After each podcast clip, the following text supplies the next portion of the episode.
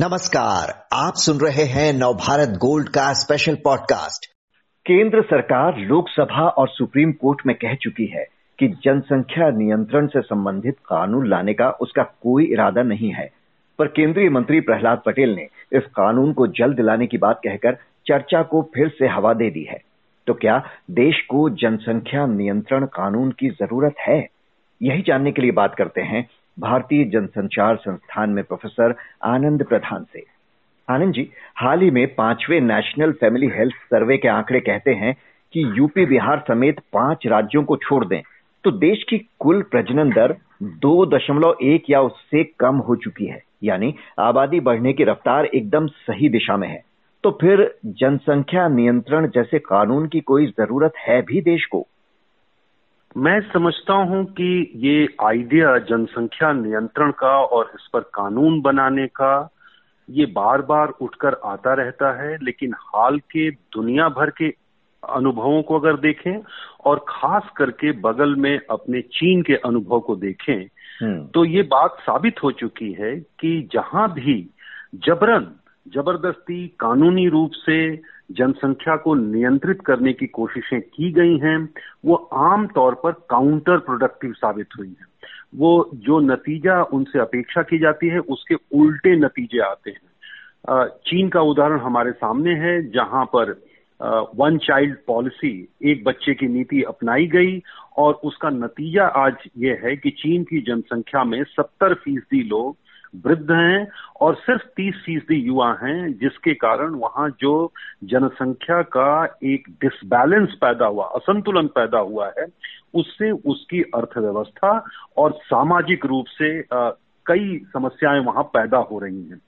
दूसरी बात हमें ये भी याद रखनी चाहिए कि हमने भारत में भी ये देखा है कि खास करके इमरजेंसी के दौरान आपातकाल के दौरान जबरन नसबंदी कार्यक्रम के ज़रिए जनसंख्या नियंत्रण करने की कोशिश की गई और वो भी काउंटर प्रोडक्टिव साबित हुई।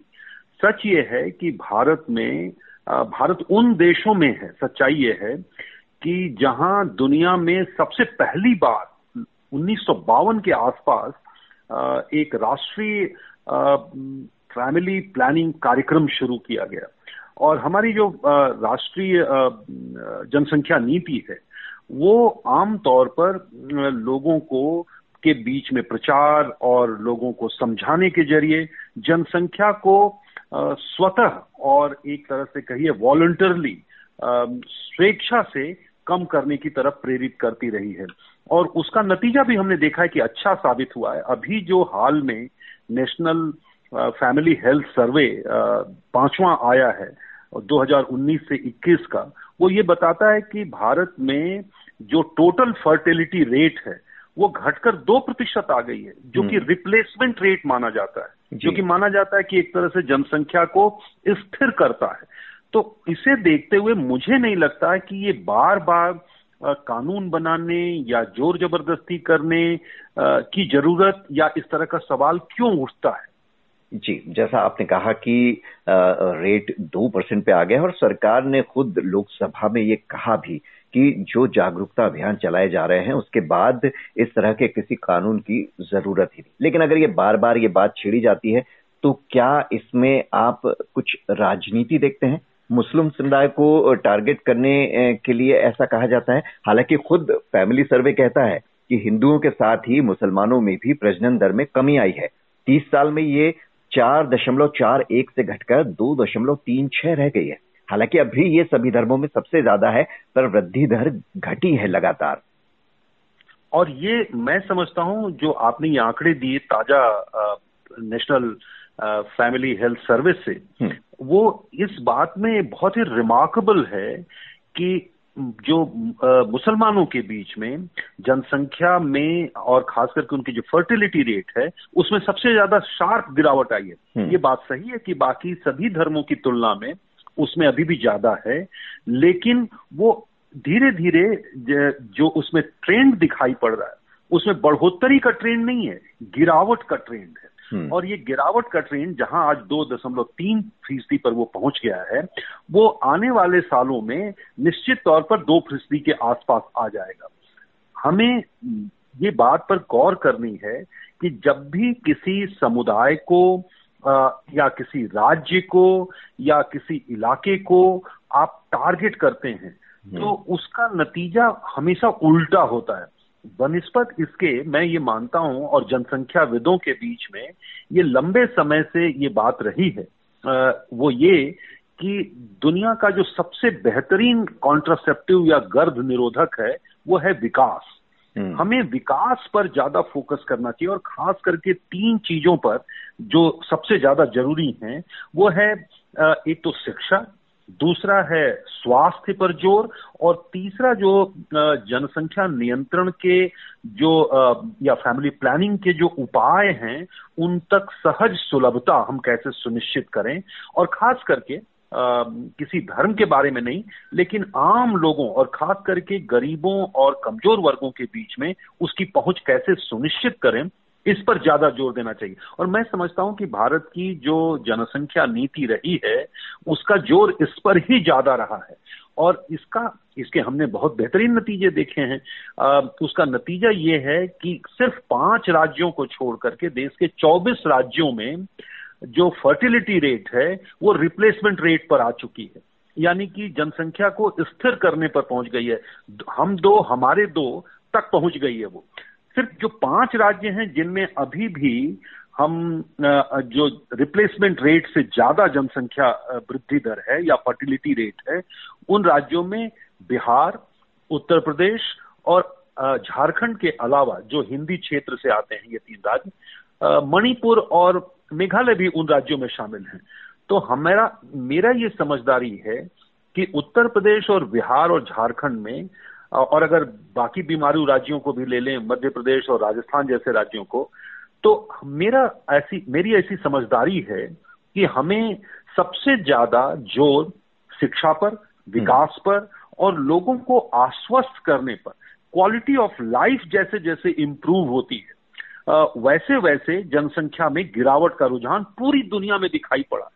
और हमारे देश में भी और कई ऐसी रिपोर्टें मैं आपको पिछले साल की एक रिपोर्ट जो लांसेट में छपी थी लांसेट की रिपोर्ट तो ये कहती है कि 2048 तक भारत में की जो जनसंख्या है वो एक दशमलव छ अरब पहुँच करके स्थिर हो जाएगी और उसके बाद वो डिक्लाइन करने लगेगी वो घटने लगेगी हम्म। और घट करके 2100 तक यानी अगली शताब्दी में जब हम 22वीं शताब्दी में प्रवेश कर रहे होंगे तो वो एक अरब के आसपास आ जाएगी। और अगर इस दौरान भारत ने जो यूएन के सस्टेनेबल गोल्स हैं और खास करके एजुकेशन के मामले में स्वास्थ्य के मामले में हासिल कर लिया तो हमारी जनसंख्या दरअसल लांसेट की इस रिपोर्ट के मुताबिक बाईसवीं सदी में प्रवेश करते हुए और गिर करके आ, सिर्फ़ बयानबे करोड़ रह जाएगी। तो ये आंकड़े बताते हैं कि दो पूरी दुनिया में जो हम देख रहे हैं कि जनसंख्या में गिरावट का रुझान है वो हम्म। भारत भी उससे अलग नहीं रहने वाला है। तो ये आने वाले दिनों में हम इसको देखेंगे। जी आप जैसा बता रहे हैं कि बहुत तेज़ी से ये रफ्तार घटेगी और जनसंख्या घटेगी तो जो चीन का उदाहरण आपने दिया वहाँ पर हम जो युवा आबादी और वर्क फोर्स की कमी देख रहे हैं ये समस्या तो फिर भारत के सामने भी मुँह खड़ी होगी जिसकी आशंका अभी से कई एक्सपर्ट जता रहे हैं कि 20-30 सालों बाद ये समस्या आ सकती है हमारे यहाँ भी और आपने बिल्कुल सही कहा और इसीलिए हमारे लिए ये बात कहना बहुत ज़रूरी है कि किसी भी तरह की ज़ोर ज़बरदस्ती नहीं होनी चाहिए हम्म। और ये स्वेच्छा पर छोड़ा जाना चाहिए और दूसरी बात क्वालिटी ऑफ़ लाइफ को इम्प्रूव करने पर ज़्यादा ज़ोर देना चाहिए, लोगों को अपॉर्चुनिटी बढ़ाने पर ज़ोर देना चाहिए, और जो जनसंख्या में एक सहज अनुपात रिप्लेसमेंट होना चाहिए, वो हम उस पर ज़ोर देना चाहिए। जनसंख्या की में जो वृद्धि की जो दर है, अगर उसमें बहुत तेज गिरावट आई तो हम सचमुच में कई तरह के जो असंतुलन है, जो चीन में दिखाई पड़े, खास करके उसमें मेल फीमेल रेशियो में भी गिरावट बहुत आती है। जब भी आप ज़ोर ज़बरदस्ती करते हैं तो हमारे जो एशियाई समाज हैं, उसमें जो मेल चाइल्ड के लिए एक प्रेफरेंस है। उसके कारण एबॉर्शंस बढ़ जाती हैं और दूसरी समस्याएँ बढ़ जाएँगी। हमने भारत के अंदर भी देखा कि कई राज्यों में ये जो बच्चों के बीच में बच्चों के पैदा होने में जो चाइल्ड सेक्स रेशियो है, उसमें काफ़ी असंतुलन आ चुका था। तो अगर हमने इस बात पर गौर नहीं किया तो हम भी चीन की तरह की इस समस्या का सामना कर सकते हैं। तो मुझे लगता है कि क्वालिटी ऑफ़ लाइफ जीवन की गुणवत्ता को कैसे हम बढ़ाएँ, लोगों का जीवन कैसे बेहतर करें शिक्षा और स्वास्थ्य के अवसर लोगों तक कैसे पहुंचाएँ, और जो जनसंख्या है, उस जनसंख्या की उत्पादकता को बढ़ाने पर, उस जनसंख्या को की, के जीवन स्तर को बढ़ाने पर हम ज़ोर दें। अगर कानून कोई लाना है तो उसके लिए लाया जाना चाहिए। खास करके जो स्त्रियों के स्वास्थ्य पर हमें सबसे ज़्यादा ज़ोर देने की ज़रूरत है। बच्चों की पैदा, जो इंस्टीट्यूशनल पैदाइश है, उनकी जो मृत्यु दर है, इन सब पर, और खास करके आप देखिए कि हमारे यहाँ जो कुपोषण का मसला है, जो नेशनल फैमिली हेल्थ सर्वे बताता है कि बच्चों में कुपोषण की दर अभी भी काफ़ी ज़्यादा है। उस पर हमें ज़्यादा फोकस करना चाहिए। अगर कानून कहीं लाने की ज़रूरत है तो बच्चों में कुपोषण कम करने पर लाने की ज़रूरत है, महिलाओं को बेहतर स्वास्थ्य सुविधाएँ देने की ज़रूरत है, और किस तरह से जो फैमिली प्लानिंग के उपाय हैं, उनकी सहज सुलभता लोगों तक पहुँच सके, इस पर ज़ोर देने की ज़रूरत है। जी। बहुत बहुत शुक्रिया आपका आनंद प्रधान जी।